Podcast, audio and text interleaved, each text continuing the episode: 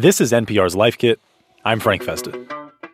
When I was in college, I was a bit of an ego lifter, meaning that I'd go to the gym, try to throw around the heaviest weights I could, way more concerned with looking cool than my health and wellness. That strategy worked out real well for me. I ended up getting a gnarly hernia deadlifting that created near constant chronic pain that was sometimes debilitating. At 22, the only thing on my mind was getting back to normal life. So when a doctor told me that surgery could swiftly return me to normal, I said say less and opted for the procedure. Unfortunately, it didn't. I actually ended up with pain that got worse instead of better, coming and going for the next two years. Eventually, the only thing that resolved my chronic pain was physical therapy and a homemade stretching routine that I'm still following today. I can't be mad at 22 year old Frank for going under the knife because at that time, I kind of thought that was the only option. You know, when it comes to back pain, you know, the idea of surgery is not that far fetched, quote unquote. But when it comes to, let's say, um, dental health, you know, when when would you go go see a dental surgeon? That's not really one of the first options. You know, one of the first options for you to take care of your teeth is like brush your teeth. Hey, maybe you have a cavity, go see a dentist, and then, you know, late, late, late stages, if your tooth is essentially rotting out of your mouth, then it's like, hey, listen, you go need to go see a dental surgeon. You know, but when it comes to back pain, it's it's like the the public is not really aware of these options of like what's the equivalent of like brush your spine, floss your muscle. Um, you know, how do you stretch properly? How do you warm up properly? How can you recover from a, a disc herniation without going for surgery? That's Vinh Pham, aka Vinny Rehab on Instagram. Vinh's a licensed physical therapist with over a decade of experience, the founder of the manual therapy clinic Myodetox, and the author of the recently released Sit Up Straight Future Proof Your Body Against Chronic Pain with 12 Simple Movements. Vin compares how we take care of our bodies to how we take care of our cars. When the hazard light goes on, you're kind of like, ah, I'll keep driving until it really starts to, yeah, until there's like a sound or the motor sounds weird or like things just literally just stop working you know? And and even worse with our body it's the same thing. A lot of people will will walk through pain or or, or you know just move on until they literally are debilitated. The reactive approach to car maintenance is like the reactive approach we take to our own health sometimes a day late and a dollar short. Vinh thinks there's another way. Being proactive will um, you know ensure that you can have a long and healthy life ensure that you can play with your grand grandchildren ensure that you can do things and move well well well into um, the golden age. Pain is complicated, so this episode isn't a substitute for medical advice for your specific condition. Instead, we're talking about practical posture hygiene for everyone. On this episode of Life Kit, how to future proof your body, whether you're a gym rat or just want to pick up your kids in a pain free way. Vinh addresses the importance of our posture and remaining pain free and runs through several habits and exercises you can try at home today to help get you out in front of what might be preventable.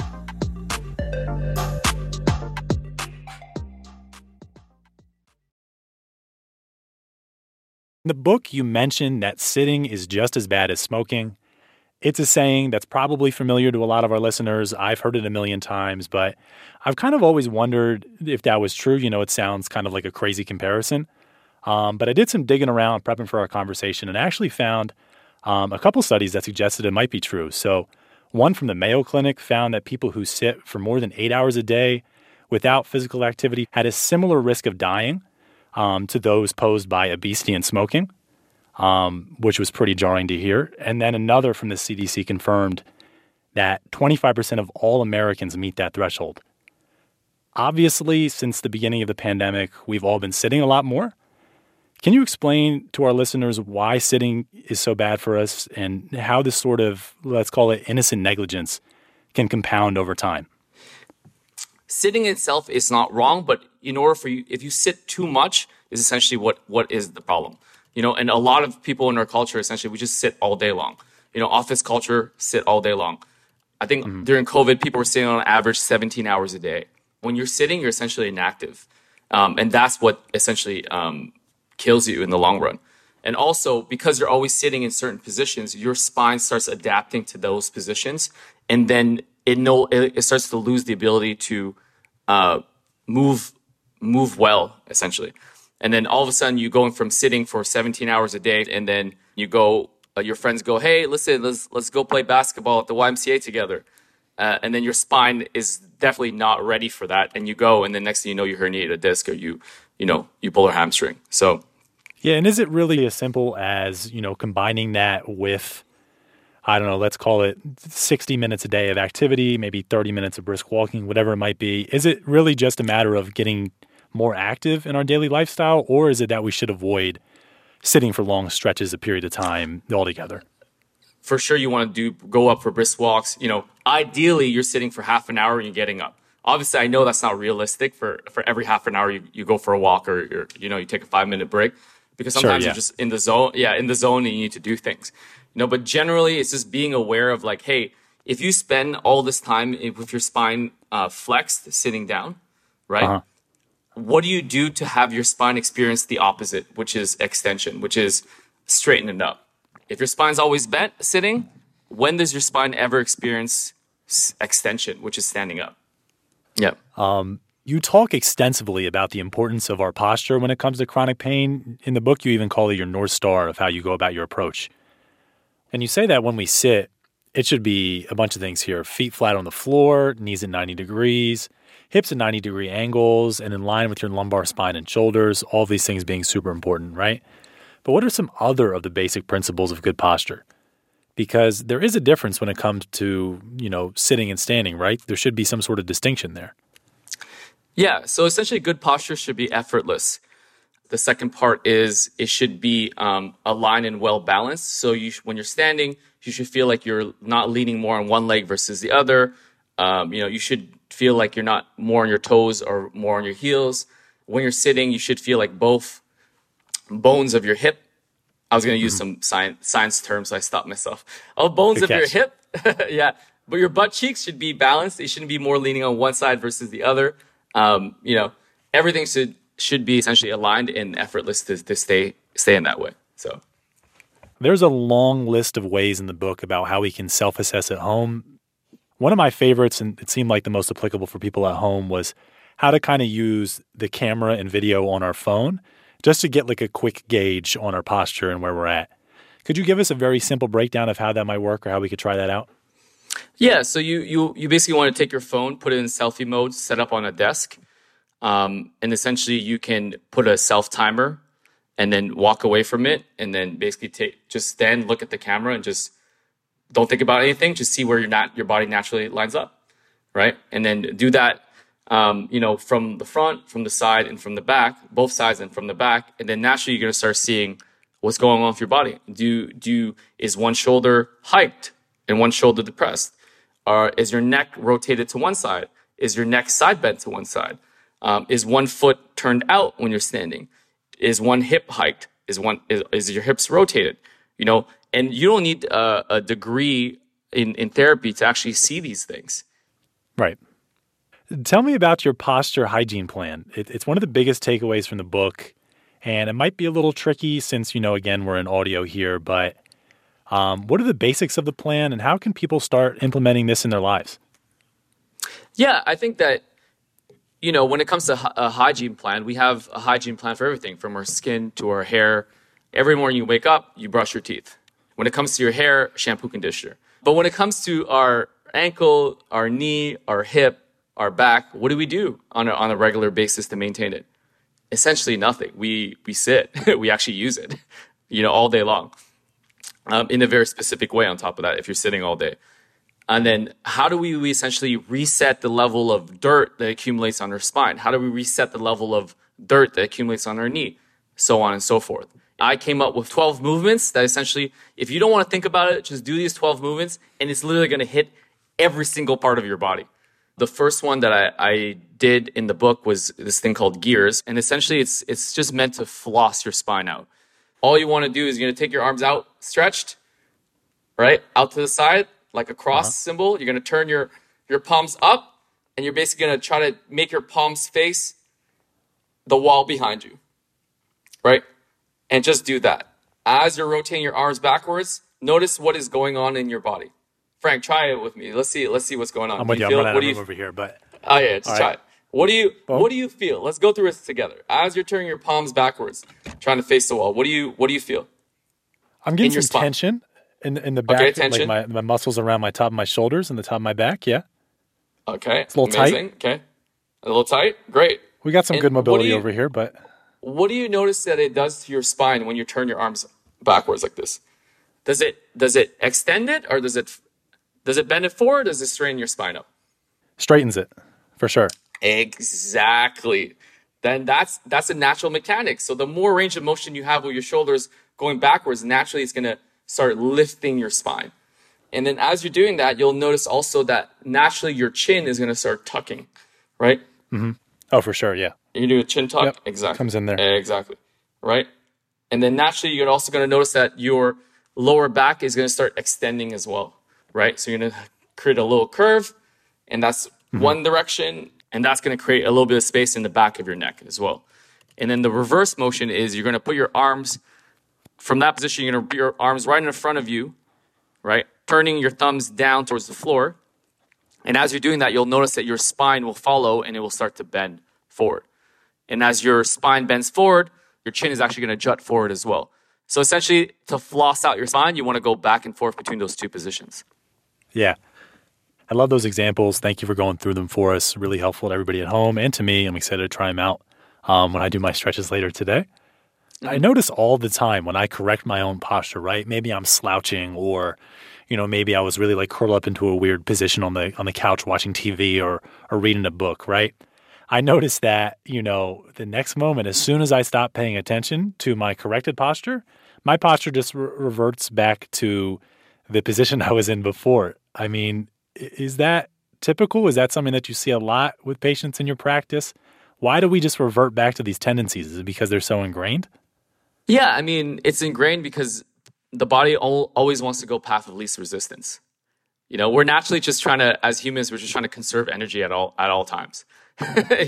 you know, and this, this is not only when it comes to sitting; it's when it comes to life. You know, it's like it's like um, if there's an easier way to do it, sign me up. We're gonna find it. Um, sure, yeah. Exactly, exactly. But when it comes to the body, it's like you know, it's when it comes to the body, it's it's obviously not good for you in the long run. You were meant to move. You were meant to do these things. Something I'm thinking about too, you call it out in your book, and I'm happy that you did, is that it's not really technically possible to strive for perfect posture all of the time, right? It's just unfeasible. Tell me about the 80 20 rule and why it's so important. Yeah, it, it's just it's unrealistic to always be sitting straight, standing straight, being like super mechanical with your movement. That's not what we're striving for. But it's just like the more you go towards, um, you know, spending eighty percent of your time with good habits and good posture, you know, you can get away with with with twenty percent of the time not, you know, having a cheat position here and there. You know, it's just it's all about like like just variety and and you know keeping to that 80-20 rule is kind of like what I've been giving my patients, um, and it's been met with much success. So Yeah, it just seems like a good principle overall for life. You know, I feel like striving for 100% of anything is a really good way to burn out or to, you know, start some of these routines and then get frustrated by them and then give up on them very quickly, you know? absolutely, 80-20 is good for everything. Talk to me about mobility training as preventative maintenance for the body if you can. Um, what exactly is mobility training and how is it different from just like stretching or being flexible? Yeah, essentially, you know, just because you're flexible, it doesn't mean you can control that movement. Mobility training is essentially just creating body awareness and your ability to essentially accomplish more things with your body, right? It depends on if you're training for life or if you're training for sports. Mobility training for, for sports is very different because then you you require your body to do different things, right? But mobility training for life is essentially it's like how do you make sure that like when you pick up a, a, a piece of paper on the ground, your back doesn't blow out. So it's like mobility training to me, it's like at a base level is like essentially to do daily activities without like, you know, hurting yourself, right? Sure. Which which happens a lot more common than you think. And it happens to to people that are very, very young. I've definitely, you know, tweaked my back picking something up for no reason and then you just beat up on yourself for weeks. You know? Absolutely. Yeah. Could you give us a quick example? Just again, I'm not Tobias Harris. I know you work with him. I, I did some snooping. Mm. I'm a huge Sixers fan, so I had to throw that name in here somehow. Mm-hmm. Um, but give us an example of just like a basic mobility training movement or exercise. Oh yeah. Let's say you're sitting up right now, right? You're mm-hmm. just gonna take your arm and bring it up, reach as far as you can, right? And then bring it backwards and make kind of like a circle with your arms, and then just experience that whole range of motion and see where do you get stuck.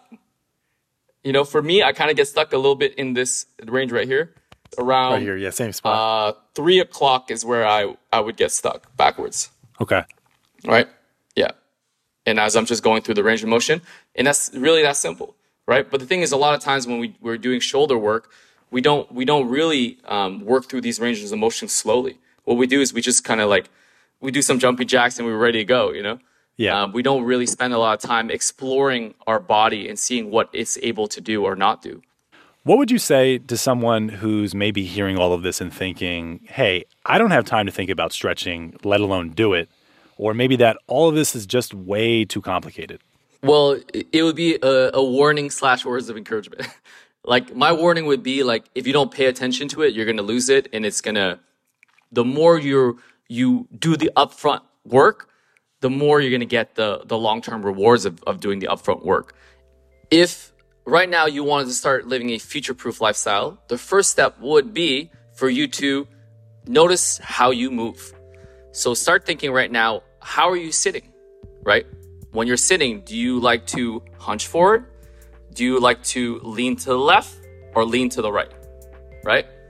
First step. And then knowing that if you lean more to the left when you're sitting, I want to challenge you to start leaning more to the right. And that will start opening up your spine to a different experience. Next step. As you're sitting up, right? Is it easy for you to sit up straight or is it hard? Right? If it's hard, what you want to do is you want to alternate. So you're going to go from a slouch position, how you naturally sit, and I want you to start sitting up straight for a few seconds, and you're going to go back to your slouching position, and you're going to sit up again. And then as you're doing this, I want you to notice like what's stretching, what's not stretching, where do you feel tension in your body, and that will be your guide to kind of where to go next as you learn your body. No, that definitely makes sense to me. Again, Vinh, thanks for coming on the show. Frank, thank you so much for having me. It was a pleasure and an honor. Talk to you soon.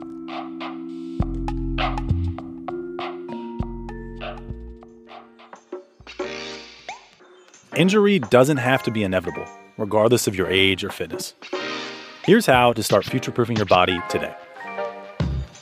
Adopt a proactive mindset when it comes to your health instead of a reactive one. It's a lot easier to prevent an injury than recover from one, and future you will thank you for giving yourself the best chance at a pain free life. When something feels out of whack or pain is lingering in one place or another, don't, I repeat, do not ignore it. Letting pain fester, like the check engine light on your dashboard, lets the problem compound over time and get worse than needed to be. Striving for perfection is a good way to give up on a new routine. Vinh suggests shooting for good posture 80% of the time and letting yourself off the hook the other 20. Don't overthink your maintenance. Just find what works best for you. Simple routines like flossing your spine can sometimes be enough to loosen up whatever tension you're feeling or to start a hygiene plan like we talked about earlier. For more Life Kit, check out our other episodes. I hosted one on how to be less indecisive and another on overcoming FOMO. Plus, we have lots more related to future proofing your body in our archive, like how to overcome gym intimidation and starting a new habit. And if you love Life Kit and want more, subscribe to our newsletter at npr.org slash lifekit newsletter. And now, a completely random tip. Hi, my name is Diana Huffman. The next time you slice an avocado in half, look at the base of the seed in the rounded portion of the fruit. There's a little pale spot where the roots grow out. That's the softest part of the seed and is the best place to gently poke and pop it out. If you've got a good tip, leave us a voicemail at 202 216 9823 or email us a voice memo at lifekit at npr.org. This episode of Life Kit was produced by Andy Tagle. Our visuals editor is Beck Harlan. Our digital editor is Dalia Mortada. Megan Kane is our supervising editor. Beth Donovan is the executive producer. Our production team also includes Audrey Nguyen, Michelle Aslam, and Sylvie Douglis. Our intern is Vanessa Handy. Audio engineering support from Stacey Abbott and Patrick Murray. I'm Frank Festa. Thanks for listening.